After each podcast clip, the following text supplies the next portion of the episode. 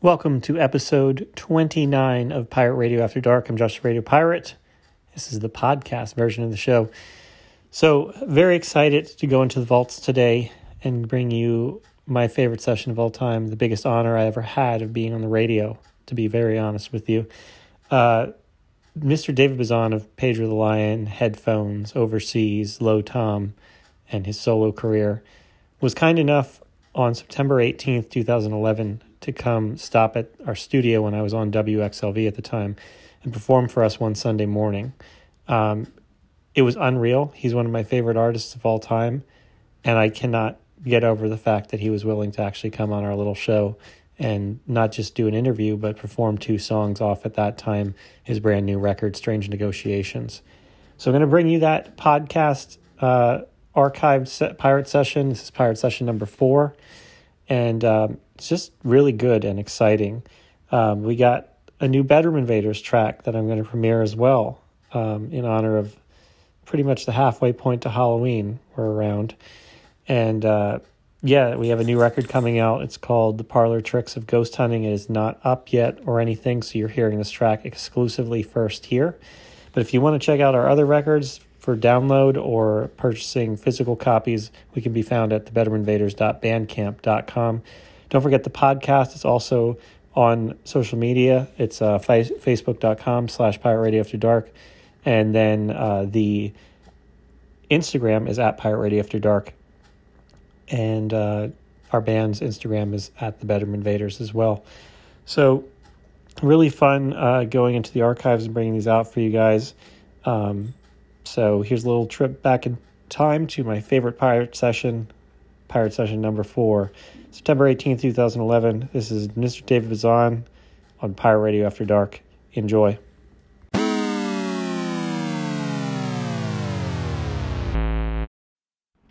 This is the Radio Pirate here for 90.3 WXLV. I have the pleasure of sitting down with Mr. David Bazan today. He stopped in to uh, um, do an interview and play a couple tracks. He's in the middle of a tour right now. And um, yeah, welcome, David. Thanks for having me. Thank you for coming up. Um, so, right off the bat, do you want to fill the listeners in on the current living room tour you're doing? Um, yeah, we figured out a way to book uh, a living room show you know, a reasonable drive away from each one every night. And so I'm just going around playing living rooms and, um, you know, 35 to 60, 70 people, depending on the size of the room. And then uh, I just show up and play my acoustic guitar and sing for 80 minutes or whatever. And that's for the whole month of September? Yes, sir. Great. Um, so, is this your second or third living official living room tour? Um, well, it, you know, I do. Sometimes I do a handful in a row, and then sometimes I do forty in a row. And um, I think that this is probably I'm nearing 250 individual living room shows since 2009. So, if you want to break that up into 30, then that's. Uh, maybe eight or something. I don't know. so, so what keeps you coming back to revisiting this? And will there, I assume, be more in the future? There will be more living room tours. Um, there's a there's a couple of reasons. One, I I really really enjoy it, and if I'm going to be playing solo uh, without the band, um, I would prefer to be in people's living rooms doing it rather than playing solo in rock clubs. Um, with the band, I love playing in rock clubs. That's great fun, but um, there's just no point um, when I'm playing solo. And also, the band tours, the expenses are so much higher to get that thing up and running and out the door that I don't really make much of a living off of that. In fact, very little. So I then have to come out and do these uh, house show tours to make ends meet. Great. Um, so you've been driving around all of September. You had to have seen some interesting sights. Anything, people, places, things that you've come across that really you're going to take home with you? Um, yeah, you know, oddly enough, yeah. I mean, I've, I've, this will be the first. Uh, well, what I guess this will be the, the fourth, fourth of five times around the country this year, and I've been doing it like that every year since 1998. So not much is new, um, but driving by Lake Erie on I 90 East was just really incredible this time. It looked like a, a mountain of water, kind of suspended, and like it was just gonna, you know, rush into the to Pennsylvania or whatever. It was really crazy. It was cool. Um, you have a wife and one daughter. Am I correct? Uh, I have one daughter and we have one son too. Okay. Yeah. Um, how do you personally deal with touring and being away from the family for long periods of time like this? Well, we just stay in, you know, in touch every day, and um, you know, now there's with cell phones, it's a lot easier. I, I did a couple of tours pre cell phone, and that was, and whenever I would turn tour in Europe too, um, and so it's much easier with cell phones, and then we have video chats, and um, and I actually read chapters of books, um, one chapter at a time, and record myself reading them, and then send them home in, as MP3 so that my daughter and now my son um, can listen to them before bed and things like that. And it just helps them know that even though I'm out here, that I'm thinking about them and I'm involved and invested. It's a wonderful idea. It's worked out well. Um, so before this tour, you did a tour with S. Carey, and I was lucky enough to see you in Philadelphia at Johnny Brenda's. We actually met there. Um, it was probably my personal highlight of the summer. Oh, right with you. on. Just I love that venue. I, I loved the performance. Everything about that night was just great. Um, you play Philly pretty often. Um, do you have any special memories about Philly? Do you like any specific venues or something about the city? Um, I do like Philadelphia. Um, I have some friends there. Um, uh, a friend Denison Witmer, and then some friends in the band Me Without You that make it nice to visit. Um, and then there's a there's a, a sandwich restaurant called Paesano's on Girard, um, not far from Johnny Brenda's actually. That is, uh, I mean, they do the you know the Philly cheesesteak style thing like occasionally as a special, but it's really beyond the gimmick of that. It's just fantastic food. I remember you mentioning that at the show. It's insane. Yeah, it's really good. Thinking about maybe swinging by there today out of my way. Um, so you had a full band, obviously, on that tour, and now you're doing the solo acoustic stuff. Um, what do you prefer? I'm sure there's benefits for both, but what do you lean towards if you had to only pick one? Well, thankfully I don't, um, because it would be a tough call. Um, you know, with the guys there, I'm. I feel supported by them in such a way that I'm comfortable having them take a break and playing some solo shows. So at a band show, I could do both things um, if I wanted. Um, so from a performance or just like an experience level, I you know I think I favor the the possibility of having a little bit more accompaniment. But that said, there's something so simple and sustainable about driving around the country this way that um, I uh, I'm glad I don't have to choose. You you have quite a talented backing band right now. I don't know were were the guys from the last tour just for that tour? Will they be joining you again? They'll be on the next tour. We're making a record together, and we Great. made strange negotiations I, ha- together. I have to mention this. Uh, the drummer is just incredible. He's I mean, they're both talented, but he's so intense. He is just so talented, and he plays very heavy. That surprised me. yeah, Um, he's a very heavy drummer. yeah, yeah. But uh, so, where did you ever meet him? Um, well, in uh, 2009, when I was putting together the first incarnation of uh, the Bazan band, um, the drummer that um, played that whole tour couldn't do the first week because he plays guitar in Sufjan Stevens' band, and um, the tours were overlapping. And so I had Alex, who was the drummer for the opening band, say hi, um, fill in.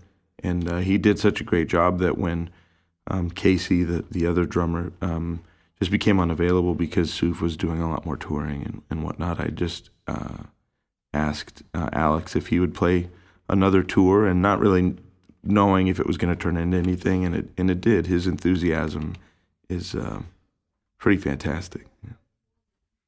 You're currently uh, supporting your most recent LP, Strange Negotiations, and I personally, I, I love the whole record. I truly do. But I've been drawn to the songs "Wolves at the Door," "Virginia," Eating Paper and Won't Let Go. Mm-hmm. Um, when I saw you in Philadelphia, you kind of you know mentioned the story behind Virginia, and I know you're going to play that later for the listeners. Um, Mm-hmm. Would you mind telling the story? Do you want to talk about it once you play it? Oh, I'll just say it now. Yeah. Um, I mean, it it really is about um, a friend of mine who died uh, at 27 of of an aneurysm, and just me, kind of been wondering about the nature of um, things. And growing up religious, I find myself wondering about the nature of the invisible because growing up, I spent so much time imagining what that would was and reimagining. And so that a peer of mine had died, I just kind of found myself wondering what they knew um, about the invisible now that they were dead. And uh, so the song kind of sprang from that. And then, moreover, it kind of toys with. Um, there's a lot of. Uh, there's a lot of um, people who uh, inspire, uh, try to get people to do certain things uh, out of fear of what might happen in some unknown future. And I think that the heaven, hell, afterlife kind of motivation is that certainly the if you don't go to college, um, what's going to happen to you when you're a grown up kind of thing is part of that, especially out here on the East Coast. A little bit more than in the West, but it's growing. You know, it's it's growing everywhere, and I like that the character, which ended up, you know, was based on my friend, but in, but it um, ended up becoming something else, is just sort of immune to that. Uh, in in both in both instances, in the first and second half, that kind of motivation, and uh, think that it's a deeply, it's a part of why conformity is so powerful. Fear of what might happen if you don't do what everybody says you're supposed to do. It's placed so well on the record. I think. I think that's one of the the best. Just the placement on the record, and, and the whole record. I've got to tell you, it's one of the first records I've heard in a year or two that really just gets me thinking. I've there's been so many nights this summer. It came out in May, correct? Yeah, yeah. There's been so many nights over the summer that I listened to it late at night, you know, midnight or something, with my headphones on on, on the record player, and it just it, it it's a thinking man's record, Thank you very much. it, it's it's I don't know. I I, I love it. I can't, I can't say that enough. Um, so I'm also curious um, about the song "Won't Let Go." I, I think that's uh, one of your best songs ever, and I'm just kind of curious, wh- what inspired you to write that? Um, it's pretty much just a, a straight love song, uh, you know, kind of, um, well, through my filter, um, it's, you know, morbid and death obsessed. Um, and, uh, but it's, it's just a love song. Um, I was just thinking about the kinds of thoughts and feelings that I have about my wife, and when those things kind of come up, and the kind of, um, yeah, and it just it just kind of came out in a tune. It's a great song. Thank you. Um, so uh, JJ, my co-host, um, actually came up with this question. Mm-hmm. Um, he was doing some research, and in one of a previous interview you did with someone else, uh, you mentioned it's easier to connect with your newer songs. Um, why why do you think that is? Is that does it more accurately reflect where you're at in life now, or something else? Well, it's been yeah, it's been some time since I think I had that thought. Um, so it's curious to think about it now. Um, I think what I meant and probably why is because they were they're more autobiographical tunes. The tunes on Your Branches in particular are more autobiographical, and um, while I don't prefer that as a theoretical way of doing songwriting, um, in that that particular batch of tunes, I was able to really be connected with them every night, and um, and in the wake of that record, I'm kind of in a conundrum, kind of ongoing, but it's not that big of a deal. Just wondering, do I am I an autobiographical songwriter now, or do I write fiction? And so it's ended up being a mix of a, of a lot of things. I'm less um, reticent to begin from an autobiographical place and then just let it turn into whatever it's going to be. So yeah, that connection. I don't know. Since then, I've just found a way to be more connected to the tunes that I play especially solo, and I won't play tunes that I don't feel connected to. Right. Um, um, you've had a couple months to digest and tour on the new record. So, where would you rank Strange Negotiations compared to the rest of your catalog for you personally?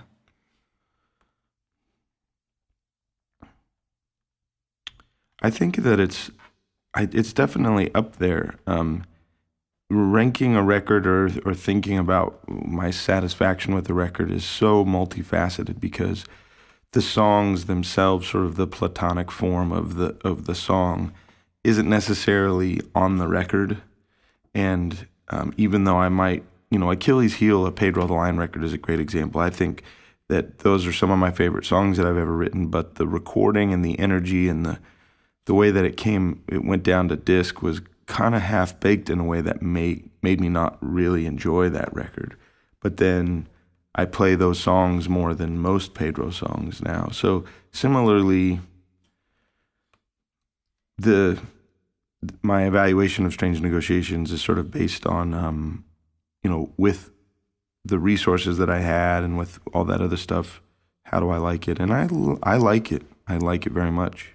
Um, I think I'm always trying to mature as a as a stylist and a songwriter, and I think that that record is some evidence to me of of becoming more mature and and having more ability to express myself uh, directly. Yeah. It's less work, overworked than some other records. It's it's a little bit more natural, and I I like that. I'm a big vinyl collector, and uh, when we met in Philly, we kind of talked about the packaging yeah. a little bit. How did I, I just got to ask the photography for it? Who came up with the concept behind that? What can you tell us a little bit about it? Because it's just really interesting, everything about it, the gatefold and the the inside and everything. I, I think it was just kind of kismet. I mean, the I, you know, way before we were even working on the record, or I I was building up steam with the tunes, um, I saw the cover photo um, that my one of my best friends, my oldest friend in the world, is a photographer, and him and his photo partner, um, Cody Cloud and Julia Galdo, um, took this series of photos, and that the cover photo was one of them. And in in the magazine that it originally appeared in, it was um, upside down from the way that it is on the record, which is actually kind of right side up uh, in the real according to gravity or whatever. But um, and I just flipped it around and thought, man, that would make an incredible record cover. And so I sent it to Bob, my manager, and said, hey, I think this is going to be the cover. I just would you throw some type on there? It says you know Bazan, and then he put new album, and then that was just kind of in the hopper for a while, and kind of it was just somewhere in the email string. Uh, and every now and again I would revisit it and think that's dope. Like I really like that. And then as the record started brewing, um, it just fit. And when it came time to fill out the rest of the uh, the artwork, we just looked through that photo series, and the back cover was pretty. I mean, just one time through, I was like, "That's the back cover, and we're gonna crop it there." Um, and then my wife said, "No, you're gonna crop it there," because um, where we were originally gonna crop it, it included um, the visible nipple uh, of the girl, and uh, she was correct that that we should have cropped it where we did, and um, and then the the gatefold. There was two that we were choosing from, and that the gate the the the Ouija board photo was just so provocative that we decided to put that in there just for that that, that alone. You know, it's very unexpected when you open it the first time. Yeah, it's pretty weird. I like I said before when we talked about it in Philly, um, did you have any idea how well it would turn out when when because when we looked at it together, it was kind of like, wow, this this is a really great packaging. I didn't know. I mean, I I I didn't know that I was going to like it as much as I do. I, kn- I knew that we were making good choices about stuff, but it just came out so so well and weirdly fits with the record thematically and um, I don't know. It just makes a creates a, a larger context to experience the, the record in, which I think is is something I, I like to try to do. But how you can't. I, have said over and over again, and I and I really believe that if you just kind of go with your gut about certain things, even though there aren't great reasons, uh, that your subconscious is sort of keeping track of all these details that if you tried to keep track of in your conscious mind would uh, you just wouldn't be able to do it.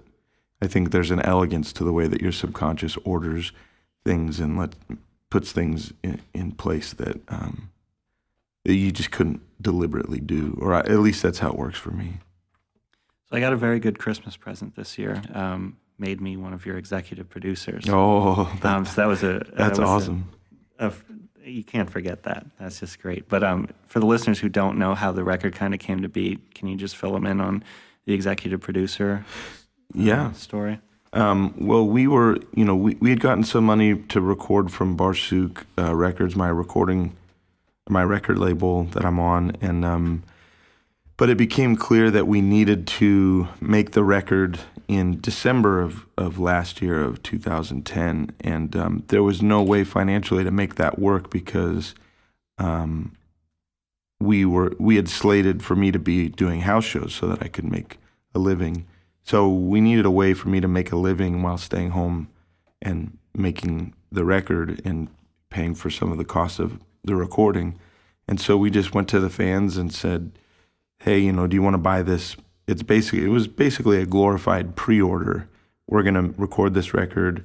If you want to participate, you pay 35 or 40 bucks or whatever it was for a t-shirt, a copy of the record when it comes out and like a coupon or something and then your name in the liner notes. Uh, and we didn't necessarily say how it was going to be, but I came up with the idea of making it an executive producer credit, which I thought was, was, pretty nice. funny. Um, and it worked out great. Um, we were able to to make the record, and some people were concerned, like, "Oh, he's probably just using that money. He's down at the bar, you know, getting drunk or whatever." And we turned it around and made, I think, a great record in, um, I think, less time than people were maybe expecting. Yeah. Um, as you kind of mentioned earlier, but many listeners may also know you as the guy behind Pedro the Lion. Mm-hmm. Um, the first record I heard was probably back in 2003. I heard Winners Never Quit, and uh, I still love that record to this day. Uh, it's one of my favorite records of all time. Um, what inspired you? Because it's you know, the, it's a concept record. There's, there's a story behind it. What inspired you to make that story? I guess was there something in the media or just yeah, I mean, uh, it was just whatever was kind of in the air growing up Christian. Um, I was really irritated, deep, deeply irritated with um, this, um, the way that the people and the culture around me and the way in evangelical Christianity and sort of right wing political circles that kind of wealth and material success and um, the kind of protocol it's a morality of sorts but it's not it's not deeply ethical. It has more to do with networking and social interaction and um, you know appearing good. Um, that, that that those were the real values of sort of the quote unquote Christian world that I was a part of um, or or was extricating myself from slowly, and uh, I just wanted to write a record that basically flipped the bird to that way of thinking, and also suggested that it was deeply unchristian um, to to conduct oneself in that way, and to and it was a real distortion of of of any kind of value system that was based on Jesus teaching or something like this. So that was what I was attempting to do just um, poke fun at, mock, ridicule, um, sort of straight, uh, square Republican Christian culture. So, will we ever hear another headphones record, or is that done? There won't be a a, a record that's branded uh, as headphones. Um, no one really bought that record or came out to any of those shows, and um, so I can't justify spending, you know, a year of my life and time and resources uh, working on a thing that won't put food on the table for my family. Um, so, yeah, there, it's funny because there's been a lot of interest in it recently, and um, it's just about six years too late. Um, and I don't, the way that things go, I don't really believe that that the support will be there if we were to do it. Also, um, you know, records sell less and less. People um, acquire records for free more and more, and um, so we just have to uh, we just have to be realistic about about certain things. There will be a record, I'm sure, that comes along that sounds like headphones to people that liked that record, but um, but yeah, nothing under that brand name. Because I, I remember, I mean, I was much younger when that came out, and I was such a big fan of Pedro the Lion, mm-hmm. and I heard that, and I, I really didn't like it at first. Yeah, it's a weird. And I I recently got it on vinyl because that's still in print, and I re-listened to it a couple months ago, and I was like, this is this is much better than I remember. It's yeah, it's I think it was ahead of its time. I, I don't think back then, as a Pedro the Lion fan, expecting you to do another Pedro the Lion record, yeah, yeah, yeah. it was it threw you for a loop, and being removed from it now, years yeah. later, now I can listen to it with an open mind, and some of your your better material is on that record. Well, thank you. It it is a weird record. I mean, it's quite standoffish, and I don't I didn't mean for it to be that way. It just has this air to it that is um, it's not it's not inviting. It's kind of yeah, it's like a thousand yard stare of a of a record. You know, it's strange. Um, did you hand select S Carey for your last tour? Or? Yeah, we asked them to to tour, um, and they're great. They're so so great. Yeah, and it, it it's really funny because Sean, um, we kind of realized by the end it was like a genuinely uh, big Pedro the Lion fan, and so that that ended up being a pretty warm kind of aspect of the thing. But beyond that, I mean, he could have hated my guts, and it would have been great because they're just so amazing. They were so, fantastic. Um, I, I still can't get over how good they are. One of the better opening acts I've seen in a long time. Yeah, they're incredible. Um, so, other than listening to S. Carey, is there anything else you've been listening to a lot in the van right now, or you'd recommend to listeners?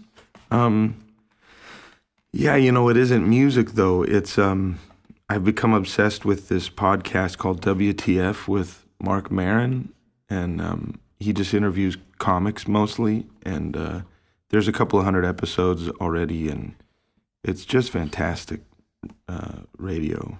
And I listen to This American Life and Fresh Air and Radio Lab and um, on the media and um, other things. I, I have listened musically. I guess um, I listened to "Oh Inverted World" yesterday by the Shins. Um, the Fugazi record, "The Argument," uh, "The Queen Is Dead" by the Smiths. Um, the new Centromatic record, "Candidate Waltz," I listened to. Um, yeah, I'm not a big um, it takes me a long time to know if I like something. Mm-hmm. Um, so I'm never on the cutting edge of anything when it comes to listening. Um, because if I've, if there's a big party surrounding uh, something, and Marc Maron said something kind of like this, but I have to get alone and away from the party before I know if it's my own emotional connection or I'm just sort of co-opting other people's. Um, so, you know, now I'm really into the dirty projectors or whatever two years later. so um, I have a question actually from someone in the room here, Will, who's standing up over there. Mm-hmm. Um, we have a record club where actually I got to mention this. Everyone's gonna laugh. I, me and a, a, couple other guys get together every other week, drink some beer, listen mm-hmm. to vinyl, and talk about it, and, and like actually discuss it like a book club. Yeah. And um, there seems to be reoccurring themes with the stuff we listen to, and we all have much very diverse tastes in music. Um, but we, we keep coming back to a lot of records produced by Phil Ek. Mm-hmm. Is there any producers you are looking to work with one day, or would you ever work with him? Because he seems to cover a lot of people from your region. Mm-hmm.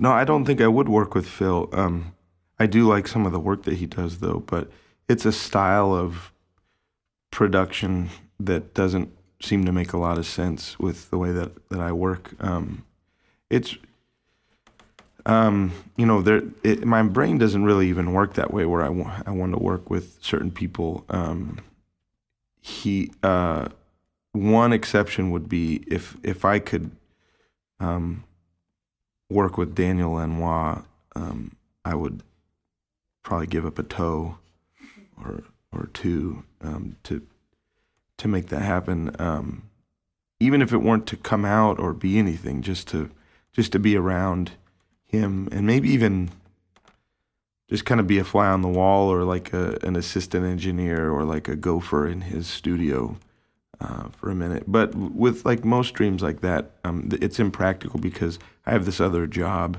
that I'm doing that I can't really take time off of to to monkey around. Um, also, Richard Swift, um, who's a friend of mine, and I do theoretically have the opportunity to work with him. Um, he, he's great and uh, he does great production work as well as his own solo records are fantastic.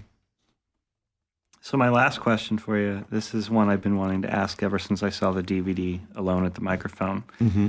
All the performances are um, in the studio except Slow and Steady wins the race. It's Uh-huh. in your truck. Uh huh. How did that come about? Is there a story behind it? Was it planned? Sort of. Um, you know, the process of writing Curse Your Branches was very tedious and very difficult for whatever reason. And so while I was, you know, part of it is while I was writing it, I was touring constantly and, um, and I didn't, wasn't ever able to really get into like a flow. And there was days where I would have all these errands to run for the family or for the studio or whatever. And um, I would feel guilty because I was supposed to be writing those days too. And I thought one time, well, I'll just bring my little guitar out with me in the truck, and um, I'll, um, you know, pull over when I get inspired and record little bits and pieces. And and I was pulled over, and Bob called, my manager called, and he said, "What are you doing?" And I said, "I'm just sitting in my truck playing guitar." And he says, "What?" And I explained to him the situation, and he's like, "Oh yeah, when we make that DVD, we got to get that on there because that's too funny." So that was basically what it was. I'd just kind of be driving around, you know, barely thinking about driving, mostly just trying to like write tunes, and then at stoplights and whatever, I'd pick up the guitar and work out an idea or or whatever, and def- definitely made a couple of big breakthroughs doing doing it like that, and so.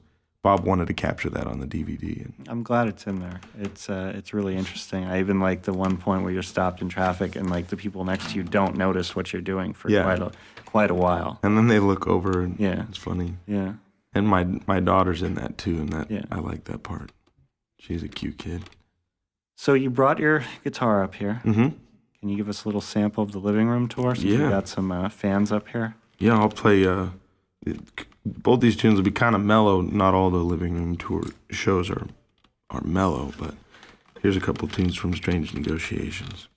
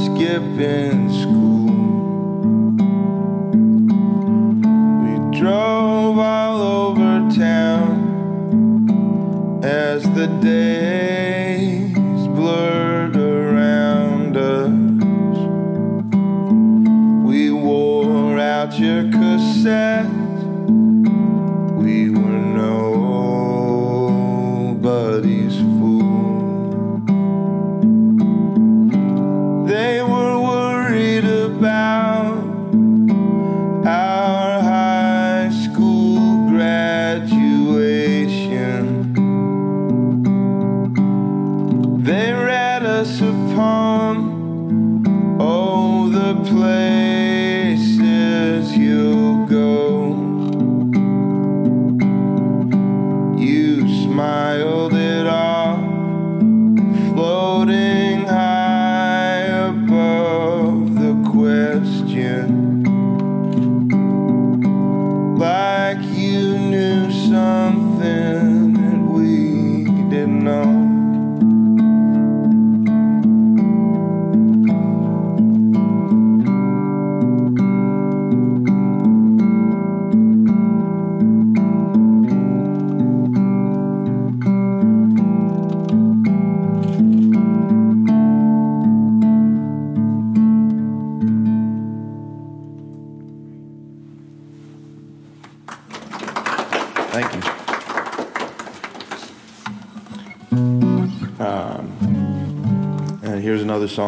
about in the interview.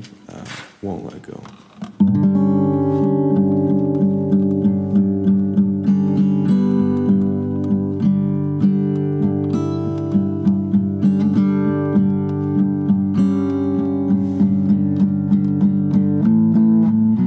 When you get this message, I'll be high above the earth.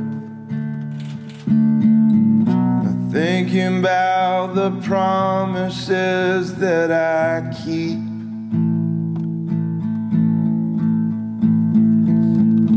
When I touch down in Texas, land in Dallas for work, I will call you up and wake you from your sleep.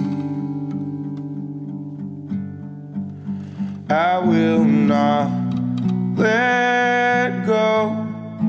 I will not let go. I will not let go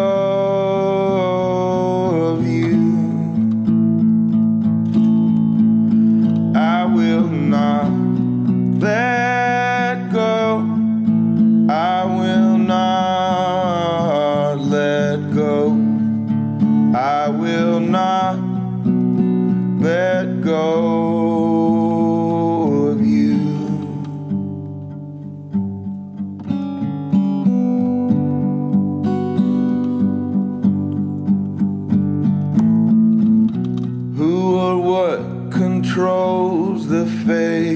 of men? I cannot say, but I keep arriving safely home to you.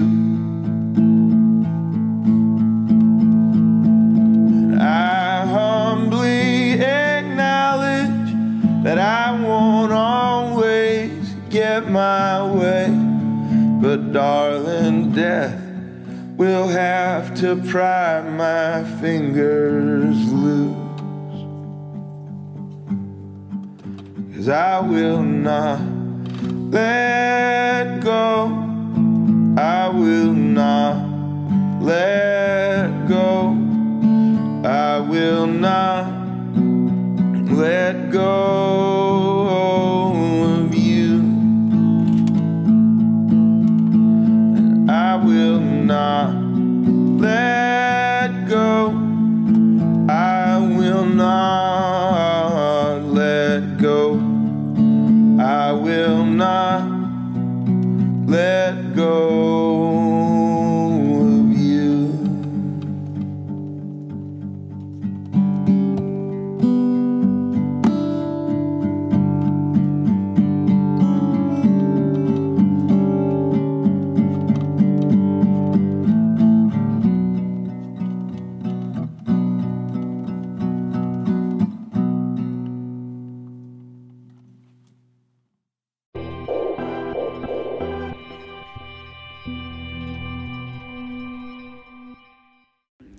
So there you have it. I hope you enjoyed our uh, dig into the archives for our pirate session with David Bazan. I just want to thank him and Bob, his manager, again for making that happen. Truly the greatest thing I ever got to do in this radio show, and I've done a lot of really cool stuff over the last 18 years with the show. Um, so yeah, I hope you guys enjoyed that, and uh, what an honor. That's all I can say. Up next, we got an exclusive track from our new record from our band, the Bedroom Invaders. The new record's called The Parlor Tricks of Ghost Hunting. It will be out at some point. We don't have all the details yet. The record is done, though. Um, so this is just an exclusive premiere of our new track, The Demonologist.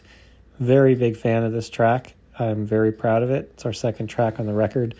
So check us out by going to thebedroominvaders.bandcamp.com or adding us on Instagram at the Bedroom Invaders. So that's what I got for you. Thank you for tuning in.